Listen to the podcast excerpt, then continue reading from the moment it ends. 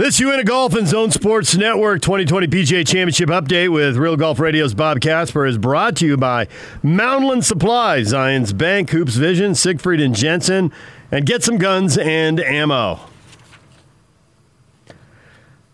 Time now to bring in Bob Casper. He's on the T-Mobile special guest line. T-Mobile and Sprint coming together to build the best wireless company around. Visit T-Mobile.com for online services and local store availability. Bob, good morning. How you guys doing this morning?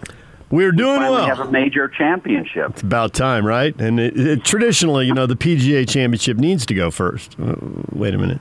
Oh well, whatever. No, it, you know, traditionally up up until the last couple of years, it's been it's been last. It's been in August. And Here we are in August again with the PGA Championship, but it is the first one of the year. Yes. Weird times. What are you going to do? All right. Well, you know what we're going to do? We're going to draft it. We're Who's going to go- draft it already, huh? Yeah. Who's who's going first? PK. This is PK. PK really wanted to do I this. think I go third, and I think we let the expert go first. All right. Bob, you want to go ahead and draft draft Tiger and move this thing along? No, I'm going to pick Justin Thomas. Yak and I were discussing Oh, this. The hot one. Yak and I were discussing who's going first. Uh, no doubt in my mind. There it He's the is. first round draft pick. Yes. Because I think we know why, but go ahead and spell it out for the folks. Well, he's playing some phenomenal golf this year. Um, he's number one in FedEx Cup, FedEx Cup points. Um, yeah, he's just he's just playing great golf and coming off a win last week in the WGC. So I just think he's got um, I think he's got a great opportunity to win his second PGA Championship this week. All right. Okay, and I wanted to go three rounds like we did, but before you go, DJ, I want to ask Bob: Do you think anybody is the obvious favorite? Obviously, you go with JT, but do you think that he is the obvious favorite? Well, you know, it's it's pretty interesting in the game of golf right now. There's a lot of parity. You've got Jon Rahm, who is number one in the world. You've got Dust- uh, Justin Rose, or not Justin Rose, but Justin Thomas. Um, you've got uh, Brooks Koepka, uh, who's coming off back-to-back PGA Championship wins. So this could be three for him. Um, there's just there's just a lot going on in golf right now, and a lot of guys that can win. So yeah, I wouldn't say there's one that's that's like Tiger Woods of the past that is the pick that that everybody picks every time. Yeah. Okay. So, playing the odds and not expecting, I'm, I'm really tempted to pick Brooks, but I just don't expect anybody to win a major three times in a row. Stuff goes wrong. So, I'll go with Jon Rahm. He's the world's number one. Don't be an idiot. Don't overlook the obvious. I'll take Rahm. Okay, it's a good, it's a great you pick. can't take wrong. Great pick. I get. I get six captains picks, and there's six Sun Devils who are in You the and Steve field, so I huh? get them all. You want all the Sundowns? I get Xander Schauffele because he's an Aztec. All right, you got Rahm. Yeah, I mean he's a bomber. He's seems like he's going to at least be in contention at some point, whether it's uh, Thursday, Friday, Saturday. We'll see about Sunday. Hasn't I'm going to go with major yet, somebody. he's been right in the middle of it. yeah, So yeah, exactly. That's what I'm saying. Yeah, Yeah. It seems like his time is. His, he. I said this the other day. See if you agree with this, Bob. We were talking about this. Uh, guys who remind you of Dustin Johnson, and I was saying Finau and Rahm right now remind me of where Dustin Johnson was. Yeah, yeah, I agree with you. Um, and and Dustin, you know, really um, stood it on its ear when he became a better putter and a better wedge player. So, um, you know, those are those are some things that Tony needs to become a better putter. Um, and um, you know, Jon Rahm went to number one in the world after he won at Muirfield at Jack's event, um, but was only able to stay there for a couple of weeks. I'm going to go with a little out of the box pick. I'm going to go Patrick Reed. You're going to go Patrick Reed, huh? Yeah. Wow, that's that is a definite out of the box pick. So do you get another pick and That's then we come back the other way? And then we come back the other Oh, way, or is it no. my pick again? No, No, that- no, no, no. I'll, I'll go. I'll go last every time. Okay. Because, Okay. as you know, Bob, I mean, I mean, you can relate to this very well. You're a scriptorian. Because come Sunday, the last shall be first. There you go. Okay. So it's my turn. I've already picked Justin Thomas, huh? Yep. Yeah. Okay. Um, I'm going to go with a a uh, former Cal Bear um, golfer, a guy that understands the area Collin. and understands playing there. I'm going to say Collin Morikawa. Yeah. Interesting. You're figuring a little local knowledge worked in there? Oh, absolutely.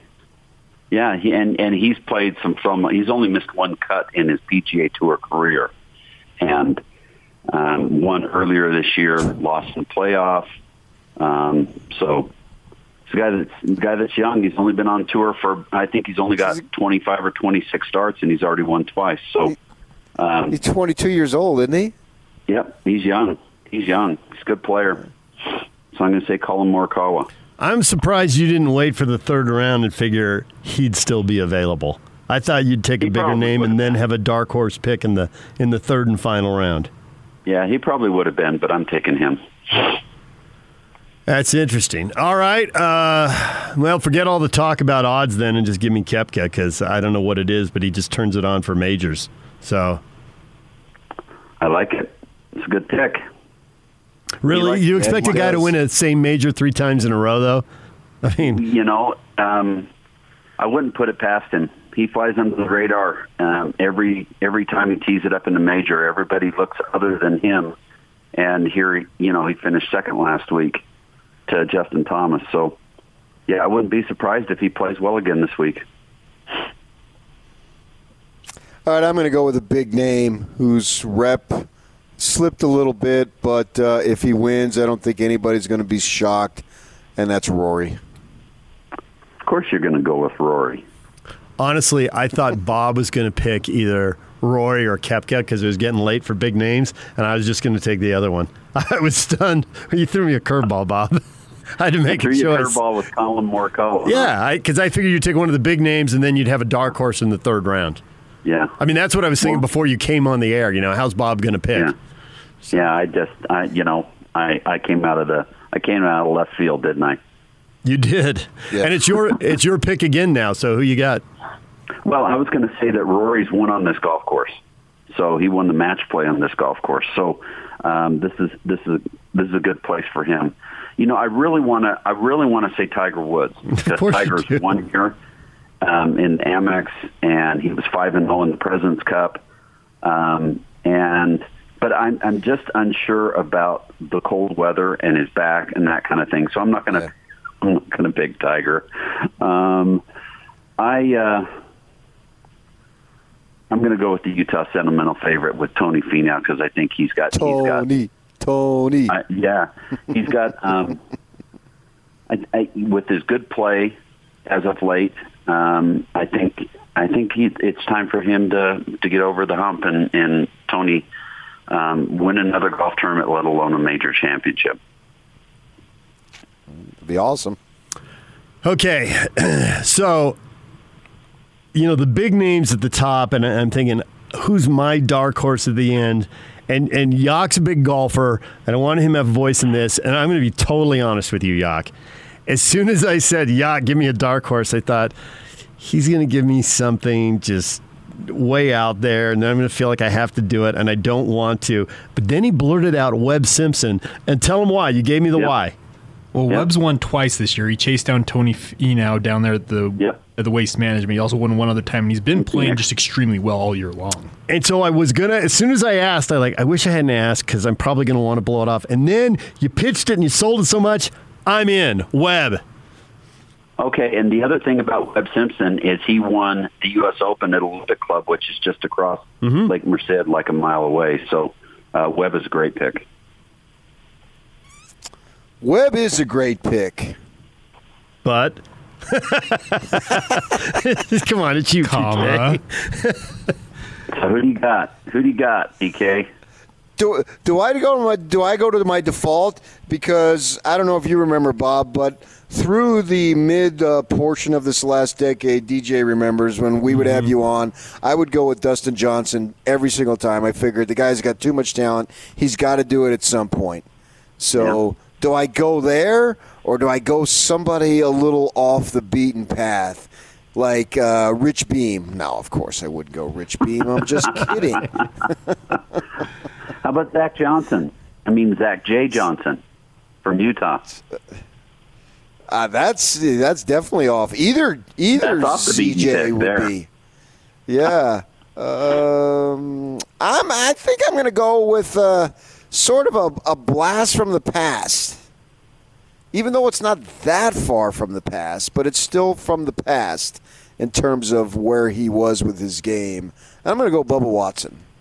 Ooh, that's an okay pick. That's a good pick. Bob, you're so nice. Would you tell any of us that that pick sucked? Yes. you would not, Bob. You would If not. I said Rich Beem, he would. okay, yeah, you're right. Uh, yeah.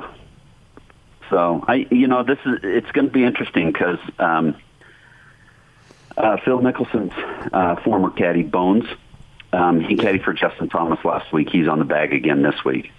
Um, but he said that with the weather and the breeze and the dampness and everything, the golf course is going to play almost 8% longer than what the yardage is.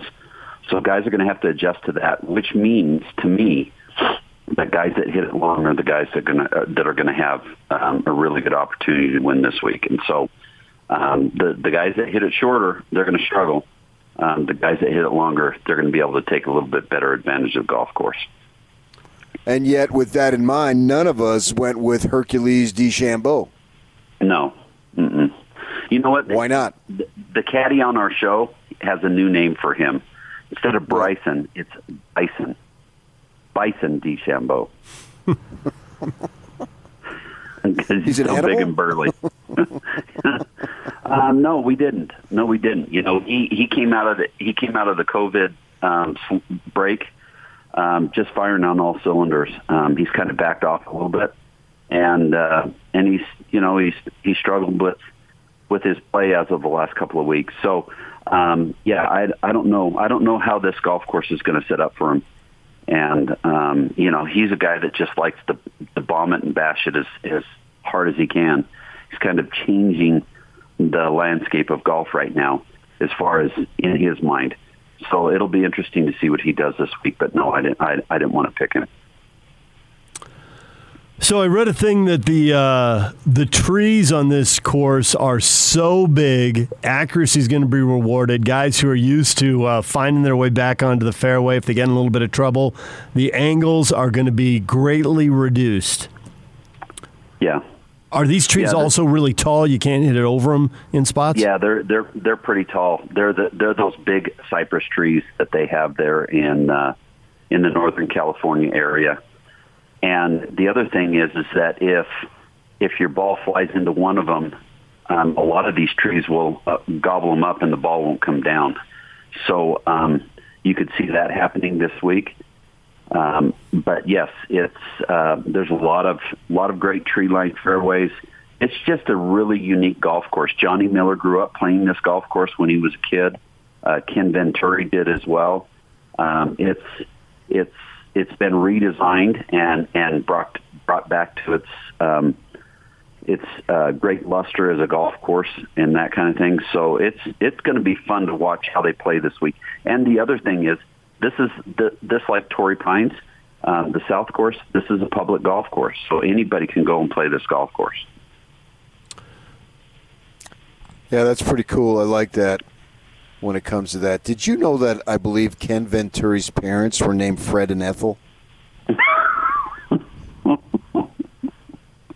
Where did that come Did you from? know that? Fred and Ethel. I thought that was Mertz. Yes. I know. No, I was reading in Golf Digest. Jim Nantz did a little thing reflecting on his long broadcast, his longtime broadcast partner, which obviously that was Ken Venturi, right? And Yeah. then he wrote in the story in, the it was, it was like a personal account of Jim Nantz's reflections of Ken Venturi, and he put in there that Ken Venturi's parents were named Fred and Ethel, and I Oh, just thought that that was Okay. unusual. That's a And good little bit of with me. trivia there, PK. Fred Neffel. Yes. Now, I mean, you're not going to get that from anybody but me. I mean, DJ's not going to give you that. That's going to be me. That's what I. That's what I bring to the show, Bob. You bring to the show. DJ's going to bring the SoCal perspective. With that in mind, when we get to Sunday, what do you think the winning score is going to be relative to under par, or even par, or over par, whatever you might think? Well, PGA of America, they normally set up a golf course so that guys can pl- guys can play and guys can guys can score. So I would imagine this pro- this PGA Championship is probably going to be somewhere around six to eight under par. Uh, that's a pretty pretty uh, conservative look at it. Um, and you know, it, the interesting thing is, is they came from almost 100 degrees last week um, and warm and everything. And now everybody's bundled up and wearing jackets and sweaters and, and that kind of thing. And it's, you know, it's around 50, 60 degrees in, in Northern California. So um, it's going to be different. But I think, you know, six to eight under par is probably going to be a good score. Do people like Brooks Koepka? And I ask that. He's always seems to have a little bit of an attitude that isn't quite golf. He always, and partly it's his build. You know, he looks like a linebacker. But when he mm-hmm. says stuff like, I'm defending, aren't I? Okay, just checking. It's like that's not really how golfers talk. You know, now in a sport with no defense and you just go do your own thing, maybe for a lot of guys it just rolls off their back, right? Because it doesn't matter what somebody says. You either make the putt or you don't. You know, you just Yeah. you're you either you either write down three, four, five, or whatever, right? So the words don't matter. But on the other hand, I can see where that would rub people wrong because that's not how golfers usually talk. Well, you know, Brooks is interesting because here's a guy that that got on the PGA Tour by way by virtue of playing in Europe. So he went and played the the Challenge Tour in Europe, then got on the European Tour, then played well enough on the European Tour to get in some of the WGC events, made enough money on that to get on the PGA Tour. So he worked his way on in in a in a span of a year, year and a half, two years, something like that, onto the PGA Tour. wasn't long before he won, and then he started winning major championships. When he started winning major championships, it kind of loosed his tongue up a little bit, um, and he became the guy that that that felt that um, that he could view his opinions and, and make his points, and and that's kind of what he done what he's done. So Brooks also feels slighted because he feels like he um, nobody gives him nobody everybody puts him under the radar and and nobody gives him credit as one of the favorites coming into a major championship. So you know he those those types of things roll off his tongue pretty easy, uh, especially as of the last year and a half to two years when he's become pretty vocal. So. Um, you know, he's a guy that lives lives life kind of to the fullest. Um, does some kind of crazy things. Um, you know, was in that um, that Sports Illustrated muscle edi- muscle edition or body edition or whatever. Um, received some criticism for that, but Brooks is Brooks is a good player, and yeah, he's got a little bit of a cocky edge to him, no doubt. Did you see That's why I liked him. PK? PK had me uh, look up the uh, Bubba Watson Brooks Koepka thing. Did you see that? The weight room. Uh, I did not. Are you in front of a computer? I am in front of a computer right now. we want to hear your reaction as you look that up. Bubba Watson. it was on Brooks Twitter. It was- Koepka weight Oh, room. is it on Twitter? Is that where you saw it? Uh, PGAtour.com. I follow him, and that's that's where I saw it. Yeah. Huh. Interesting. Is it recent? Uh, it's a couple days old now, so it'll take a while to find it. you can just tell them it was at the beginning of the week. Okay, it was the beginning of the week. Uh, they Oh, both. okay. All, all I'm going to tell you is they both end up with their shirts off. Oh, I bet you one looks definitely better than the other. Uh, as PK pointed out, Bubba's a good sport. Doesn't take himself Yeah, too seriously. Listen, if you're um, if you're gonna if you're gonna jump on and do a do a um, you know, a song with with uh, with the golf guys and that kind of thing, and you're wearing um, you're wearing suspenders with no shirt underneath, yeah, I would think that would probably come along pretty good.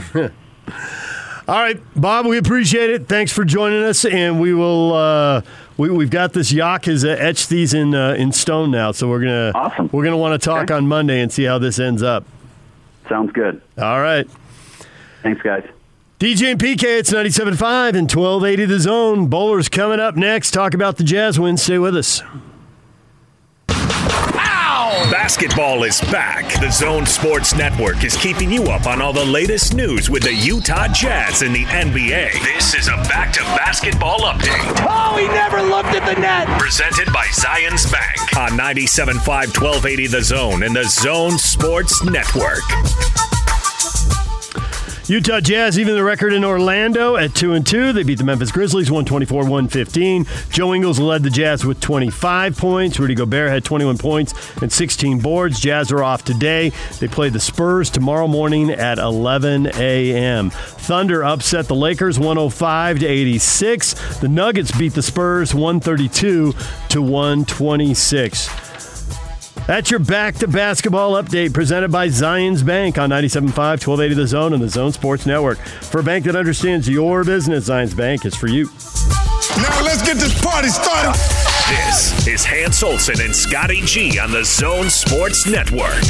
The thing that really breaks my heart is we talk about BYU and Utah and Utah State, and they're going to take their hits, and it stinks for them for sure. The one team here in the state of Utah that is absolutely getting hosed over on this whole thing is Weber State. Jay Hill's got his best team he's ever had, that Weber State, frankly, may have ever had. And if the NCAA does what people think they could, they may not play a season, and they'll never have a clue as to how great that team could be. They were going to be a top three team in FCS football and have every opportunity to win a national championship. The thought of Weber State canceling the football season is unacceptable to me.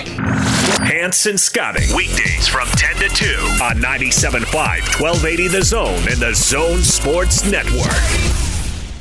Craig Bolerjack's weekly interview is presented by University of Utah Health, trusted healthcare provider for the Utah Jazz family and yours. Bowler, good morning. Hello, DJ PK. How are you? Good. Bowler.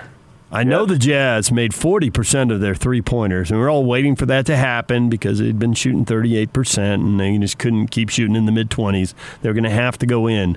But were you surprised they took 45, or that's the direction they've been getting pushed, and they were going in, so naturally they took them, right? I mean, if you're making them, you're going to keep taking them. Yeah, I think Quinn Snyder wants that number to be in the 40s plus. Uh, I think with Bogdanovich out, that's how they're going to make up those 20 points. And Bogey was a 41% shooter from outside. So, yeah, I think uh, it's an amazing thing, the three-point shot in this league and how it can cure, uh, or at least for a night, it can cure some concerns. But uh, the energy that it brings to, it's, it's an amazing thing. And you know, as, as we know in those first three games, it, it, it spread throughout the entire team, the inability to make the three. But you had six players uh, had at least one three-point shot made last night, and you had six players in double figures, and you shoot 40%. I mean, the three ball's an amazing thing in this league. So how does Joe go from only 11 shot attempts in the two prior games to 13 shot attempts? He'll just tell you, well, it was there, so I took it. It seems to me like there's got to be more than that. I want you to drill him on that today, okay? I mean, I, I think that's the big question is he felt he looked so comfortable, PK, in the sense of his game, the flow. Uh, he he had he's had open looks uh, throughout uh, the time in the bubble, but in the three games prior, you know, the Jazz shot 27%, and Joe had taken only 11 three-pointers, and then, as you mentioned, he just opens up last night. I don't know if that was from behind the scenes with discussions from Quinn to say, Joe, look, uh, we need something – you know, don't be. And Joe, Joe will tell you, look, I'll take. You're, you're right. He, he's a he's an unselfish player. He probably is the best uh, assist man to Gobert. He averages five plus assists a game, and he, you know, he, he's a very much that team guy. But I think it's time where you have to, you know, find another player who's going to take more high volume shots. And and Joe last night decided to open them up. Plus, when you hit that first one uh, the rest of them look a little easy, you know, and it, it's kind of the way, way it looked last night to me. And he, he looked really comfortable playing. And also you got a nice punch from Conley and even maybe some, some, some surprise points from Royce O'Neale as well. So how much uh, I don't even know how to phrase this, but how much uh, trust is there between Quinn and Joe? How hard do they go at each other when one guy wants one thing and one guy wants another? Is it a case where you don't they know each other well enough, you just don't need many words? Even a look from Quinn could make Joe start launching mm-hmm. threes. How, how yeah. does that work? You know, I tell you, from watching them for hours in practice and shoot arounds, they, I think they have a really good relationship, and I think it's gotten to the point now where they've been together as coach-player relationship long enough that uh, a look, signal, a quick discussion. Quinn is a guy that you know is very open to fresh ideas, new approaches, and I'm sure that Joe and and uh, you know, coach decided let's let's go this way. I mean, Quinn Quinn knew that somebody had to you know break out sooner than later, as he said last night. This team didn't forget. That's been well used, by the way, but. You know they're number one on catch and shoots, and that's what Joe does. He's he's got a quick release. He likes to sit up in the corner, and last night he just looked in, incredibly comfortable. But uh, again, I, I think they probably discussed it. I really do. Joe, look, we love you, you know, trying to facilitate some passes, but if the shot's there, take it. And last night, great outcome. So, do we read into anything? The two teams they should beat, they did, and the two teams that are tougher, they lost. Yeah, that's a good point, PK. Um, you know, don't forget too, they had to come from 16 down, right, to win by two against the Pelicans, and then OKC was just a very fast, physical team.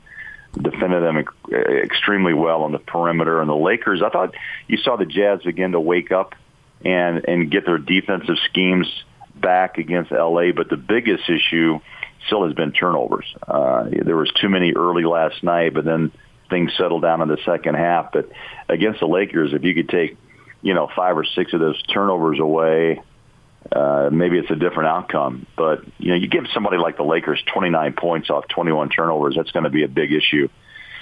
And last night, it kind of stung them again, but all of a sudden they righted the ship and, and they look like who they were prior to the shutdown. Those 13 games or so before March 11th, the Jazz were playing some pretty good basketball, uh, especially Conley uh, and Donovan. So um, maybe it's taken that much time, PK, to to figure it out and get get things back on track. But I think, you know, we got two back-to-back games. The Jazz play San Antonio, you know, during uh, a brunch tomorrow at 11, and then you play Denver.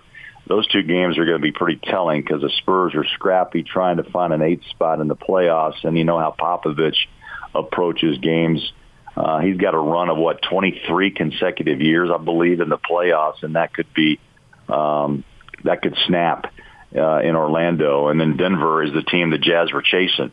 And if they fall to six, that would be most likely the team they could they would see in the first round, the Denver Nuggets. So maybe we'll get better answers of the consistency uh, this weekend when they go back to back. So that was basically as well as the Jazz could shoot the ball. Uh, maybe you could, you know, Donovan Mitchell could shoot it a little better. He was seven of eighteen, and then the other guy who maybe could shoot a little better is Niang, but mm-hmm. he and he did have games earlier this year where he shot it pretty well. That was why he was on the court, but it isn't working in the bubble. Do you have any answers for that other than keep launching and they got to go in eventually? I think that's the only that's the only thing. I said last night that when you talk to the Kyle Korvers of the world and the the Jeff Hornaceks, you always ask, do you ever doubt yourself. And he goes, and both have always said, no, you cannot. It's, it's, it's, uh, you know, that, that's an interesting talent to have. And I bet you Joe would tell you the same thing is that you may, if you start doubting yourself, then it becomes even a bigger issue. I remember Korver said a couple of times there there are streaks of highs and lows, and so you just try to play in the middle of it, and um, that makes sense. You know, if you start to you know, I tell you, the the, the mind is is a interesting thing. It can be a friend or an enemy. But in sports, I mean, my point is, in sports, the mental side of it is um, one of the most important because you have most everybody's got the physical ability to be there, right, or they wouldn't be. But it's the mental side, and if you if you're a three point specialist, much like what Korver uh, was. Uh, and always has been, and Hornacek, who always was looking to hit a three I'd love to see him play in this in this league today because he'd have the green light and play set up for him 24 seven. Uh, and he had to work for him, as we all know, in the Jerry Sloan system. But uh, always, they always said, "Look, it comes and goes, and you just have to keep shooting the ball." And for Georges Niang, I think you just got to shoot it. And his attitude, I've talked to him a couple of times via text from the bubble, and I think he still is positive, and I don't think he feels like he's lost his ability to hit that shot either. Um, maybe pressing, but you just got to relax. And you know, you got saw one go down last night, right? Clarkson seemed to be a little calmer in his approach last night too, uh, but still, 14 shots, you get 14 points. You like to see a little better efficiency there, but I, I think still the key is the Jazz get more punch off the bench, and um, you know that that maybe is coming. Maybe that's coming. How's it been doing the broadcast uh, remotely for you?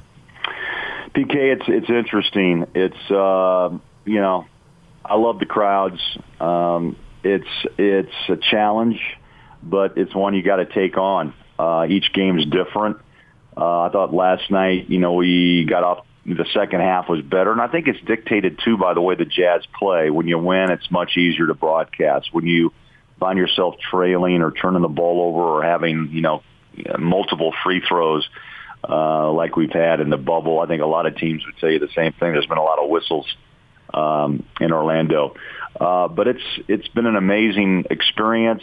And you know, but I, if you had to, you know, pin me uh, up against the wall and say, "What do you want to do?" I'd rather be in a crowd in an arena. I hope that happens and we return to that one day uh, love to see the fans return, and I just hope it happens sooner than later. But what we have is what it is, and that's what you have to learn to do. I've had to adjust like everybody. And so working with Matt from his home in Atlanta, there's a delay. Sometimes we step on each other, but we're working through it. Thurl is, you know, 15 feet down the row from me. Uh, KK's on the other side of the building. So, and Alema's up on the fifth floor. So, you know, we don't really have that much ability to, uh, to uh, play off one another. Thurl and I look at each other, but you know when you when you work together like you do with an analyst, you're usually bumping and looking, you know, in each other's face and discussing things. But uh, it's long distance communications the way I look at it, and you know it's my job just to try to bring the energy. And when the Jazz play well, it helps. But uh, it's good to see some virtual fans. At least Bear was up there last night. I saw KK up there last night, so you know, saw some faces that we see in the arena, but it's still it's still not the same. But we're doing the best we can.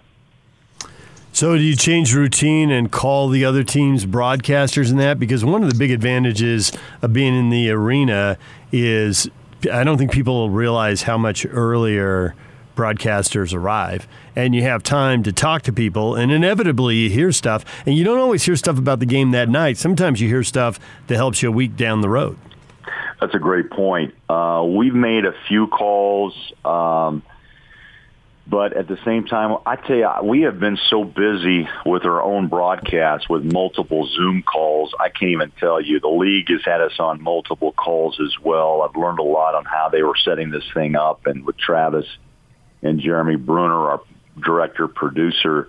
Um, you know, I, I, I tip my hat to them too. Uh, we've shared a lot of information. A lot of people have shared information just on Zoom talks or you know with with text messages or emails. Uh, I think everybody's been so you know so busy with their own with their own broadcasts. We haven't had a chance to share a lot. We have, I have, but not as much as I would do. Uh, talking like Sean Elliott with San Antonio, that guy is uh, is a great guy, and he just I'm not saying he spills the beans, but he gives us great insight on what's going on with Pops and the Spurs. He knows that franchise so well, and you know uh, it's uh, it, it, that's what I miss too. Is like you said, DJ, is having that ten or fifteen minutes of insight that you get uh, to to going out of the league uh, has allowed us to you know be zoomed in on the opponent coaches uh, which is available. So that's helped uh, to get a nugget or two, and then you get some game notes. Not as much as you would as you uh, in a regular type season, but I just try to piece it all together and come up with a uh, with the best you know game plan we can. And if Joe hits threes, then you know everything's better. Everything's good in the world when Joe hits threes. You know, and I mean that. I think that there is a calming sense for even the team. I mean, I know there's Donovan and there's Rudy, but Joe, there's something about Joe that brings, I think, a confidence, a calm when he's on. The team seems to be like, you know, follow me. That, and, and Joe has that innate ability. I don't know if it's veteran leadership, his personality, as we all know it. Uh, he's a funny guy, but also a competitor, and uh, it's good to see a little uh, a little snarky look on his face sometimes. And you know, he he busts tail out there, and I'm, I'm glad to see him bust open last night. He didn't score in the first quarter, but from that point on, he just took off, and he just seemed to be in a in a comfortable position. Maybe he just forgot it all. Um, you know, he's got two kids, and a, and Renae's expecting. You know, life goes on, but you know, you still he's he's a guy that's concerned about home. He's trying to figure things out in the bubble, play games, uh, be competitive, keep the Jazz in a good playoff position. So look, I know people say, "Oh yeah, yawn yawn," but still, all these things still come into play on how players are playing. I mean, I've learned that as you guys have in this league. We forget there's the personal side. They try to block it out when they're on the court, but sometimes it works, sometimes it doesn't. Uh, but I think Joe looked as comfortable as he has in uh, has in a long time last night. He's Craig Bolerjack. He joins us every week, and it's presented by University of Utah Health. Trusted healthcare provider for the Utah Jazz family and yours with 16 neighborhood health centers. U of U Health has a game plan for your family's care. Visit uofuhealth.org slash jazz. Thanks, Boler. All right, guys. Tell Joe I just had a latte. I'm sure he's going to say I'm a whip because he probably goes with the hardcore stuff. But there you go. I'm trying to keep up with him. All Have right. a good one, guys. Thanks, Boler. All right, Craig Bolerjack joining us here. We got a few minutes. Uh, BYU's ideal schedule. We are getting a lot of feedback on what people would like to see for the games the Cougars need to fill in. We will get to that coming up. And Joe Ingles will be here a little after 9 o'clock on 97.5 and 1280 The Zone. It's been a long four months, Welcome. Oh, Donovan, don't do me like that. but finally, the NBA is back. Back up and hammer. That is filthy, Rudy. Catch every second of every moment of Utah Jazz basketball. As the Jazz resume play from the bubble in Orlando, your exclusive home of the Utah Jazz is right here on 97.5 1280 The Zone and the Zone Sports Network. DJ and PK brought to you in part by Action Plumbing, Heating, and Electrical. Spring into action now. Mention this ad and receive $33 off any service. Call Action today at 801 833 3333. That's 801 833 3333. Get a lot of feedback to the question what does the ideal BYU schedule look like? And U State Iceman says so if the Mountain West has two non conference games, does that mean Boise State drops BYU? Because they have three non conference games. So they've postponed Georgia Southern, and the Florida State game doesn't appear to happen. Now, they didn't cancel Georgia Southern, so I suppose there's still a chance that BYU gets squeezed there. Nor do I know that there's a That's guarantee why I that asked you. that. Yeah, I don't know that there's a guarantee that you have to play new two non-conference games. So Georgia Southern could go away, and BYU could still get dropped. You know, I I think this goes totally in the opposite direction of everything we ever thought about college football. But now I think a game isn't played until it's played. You know, will something come up? Ooh, that's deep. Thank you. But one of the reasons to go to conference only games has been what if there's gamesmanship? If a coach thinks they're probably going to lose a game, just just say, "Well, we got too many positive tests to go on," or "You've got too many positive tests to go on." There are people. Okay, I would like to think you're right, PK, but Thank you. be a cynic. And are there people, win at all costs, save jobs and all that, are like, screw that. These guys have too many. I'm concerned about the safety. Come on, public posturing, PK, in college sports, you've been calling that out forever. And I've read multiple things that inside a conference, it's a little harder to pull that off. Can a commissioner make them play games? Can they set standards? And they say they can, but they haven't yet. And, you know, if a position gets wiped out, a position group gets wiped out, you know, if you have a bunch of positive tests that are all offensive linemen, you know, five spread across your roster might not be a big deal, but five in your offensive line group, you may not have enough offensive linemen. I know, but then you got an excuse, right? Mike Conley had to take a different route from his house to the practice facility. How do you And expect him to perform on the basketball floor? That's so funny on coaches, sports. That's funny on sports talk radio, but before a game, that, that's not funny on whether a game gets well, played. yeah, but un- unless it's a sa- if it's a safety issue, yes. But you weren't talking safety; you were talking gamesmanship. A safety and health reasons, that's an entirely different story. If that's the case, yes, I totally see that we can't go this week. Fine. I don't think anybody's going to say we're going to listen to this. We've got this many offensive linemen, and we only have uh, a, a third of them available. It's just unsafe for these young fellas to be out on the field. But if it's to try to gamesmanship so we don't lose this particular game, man, I don't see that because if that ever got exposed, that would just be worse than getting beat 100 to nothing.